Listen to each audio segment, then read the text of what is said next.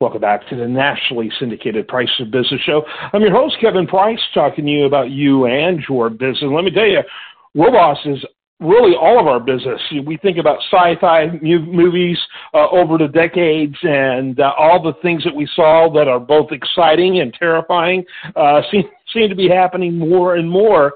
And uh, so we're going to have a very interesting conversation today with Laura Reiley. She is with the Washington Post. She's been on my show several times, and she's part of, or this, she's being with the Washington Post part of our ongoing series with Washington Post reporters. We've been doing this now for almost a year. I love this series. I love the Post.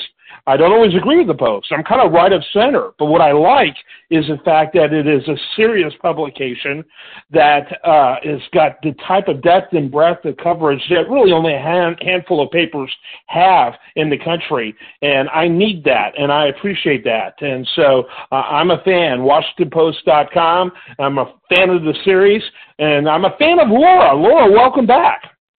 Oh, thanks for having me. Yeah, real quickly, uh, describe to the audience again your your beat. Which, by the way, your beat is one of the reasons why I love the Post. I bet I bet you're down to I bet it's like single digits the number of media outlets that have a reporter that covers your beat. Yeah, the business of food reporter. It sounds like a fake job, but that's what I do. Yeah, absolutely, and it's it's uh, very interesting what you what you bring. Today is going to be very interesting because you're going to talk about obviously an extension of that, which is the robots, the use of robots in uh, delivery food, but also just across the entire economy in so many different ways. Set the stage for us and tell us about your article, which, by the way, there'll be a link to uh, over at priceofbusiness.com. Well, so in the restaurant industry, robots are nothing new, but uh, you know, going back a decade or two, it was often kind of entertainment in the dining room, whether that was a sushi rolling robot or you know, uh, tiny drones delivering trays. I mean, there have been these experiments over years, but what we're seeing now is robotics moving in to fill some of those jobs that have been really hard to fill in fast food. So this is much more uh, in the kitchen, uh, utilitarian. It's not so consumer facing, you know, novelty robots. Uh, but we are starting to see the incursion of these robotic features in a in a kitchen, you know, or or uh, a little bit in the dining room, uh, supplanting some of those workers where there have been real shortages. Yeah, yeah, absolutely. And I like the way you uh, where you positioned it. It was really almost like entertainment, right? A decade or so, I mean, uh, you know, a few couple of years ago, uh, it was it was almost like entertainment. Uh, isn't this fun? But now it's taken on a much bigger, much more important dimension. You know, and, and it's interesting because the economy is it's weird to say it's hot. It's weird. Uh, you know that that's. I know when I took uh, my economics courses, my professors probably would uh, kind of frown on my on that expression, but it is kind of weird uh, in in in terms of labor shortage, shortages that are going on. You know, and a lot of it, I wonder how how long those would naturally last. I wonder how many of those are distortions of what happened when there was a, a significant amount of uh, subsidy to help people through the pandemic, and as that goes away, and you know uh, the whole wholesale trading of uh, jobs from people to robots, that that has some pretty dire consequences long term wise. Sure. So for a lot of people, the restaurant industry is an entry level job. It's your first job. You know, as a teenager, you put your hairnet on, you go to McDonald's. Um, a lot of times it's a first job for people who may not be native English speakers. Um, it's a job you can do if you have limited English language. Um, but those jobs have, through for the past three years, really been in short supply.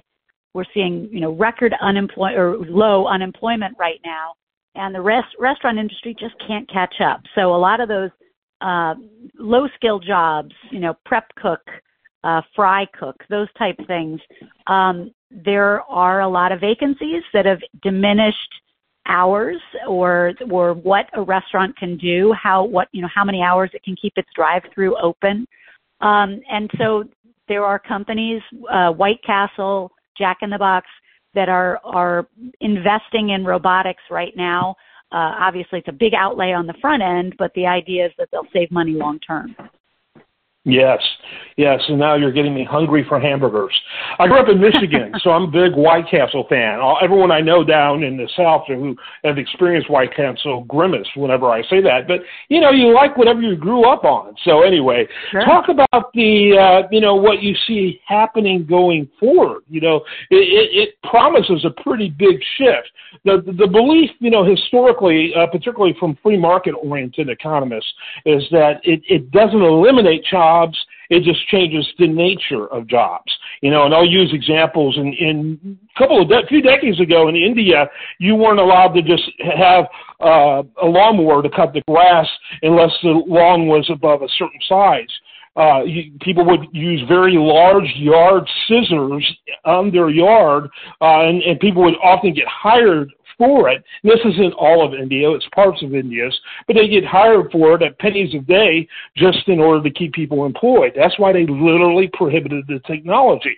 Um, now, you know, so uh, you know, you begin to wonder long term wise, rep- you know, replacing people. And of course, jobs have changed. Guess what? They needed people to repair lawnmowers, and there was a whole industry for selling lawnmowers as they allowed that. But for some of these jobs, particularly with the examples you gave, you kind of have to scratch your head about what the future is for these people. Sure. I don't think it's inconceivable that you would go to a fast food restaurant 10 years from now and there wouldn't be anyone in the kitchen. It would be all robotics. Um, but, you know, we're, we're a long ways off from that. For, for now, it was interesting. I went to Miso Robotics in Pasadena and, and they had kind of launched this idea as Flippy, the, the, the burger flipping robot. And they took the idea to White Castle and White Castle said, yeah, that's nice Sure. But our bigger headache right now is at the fry station. So what do you have? You know, can you can you design us a robot there? Because that's where the the drive through line backs up. So um, they kind of went back to the drawing board and said, yeah, we could we could figure out a robotic arm, an articulated robotic arm that drops the baskets and that has multiple cameras that can kind of assess doneness. You know, okay, you oh this one is fries, this one is nuggets, etc. Um, and it turns out that's the station that is has the highest number of, of workplace accidents. It's hot. It's you know, it's kind of a miserable station to to own if you're in the in the in the fast food business.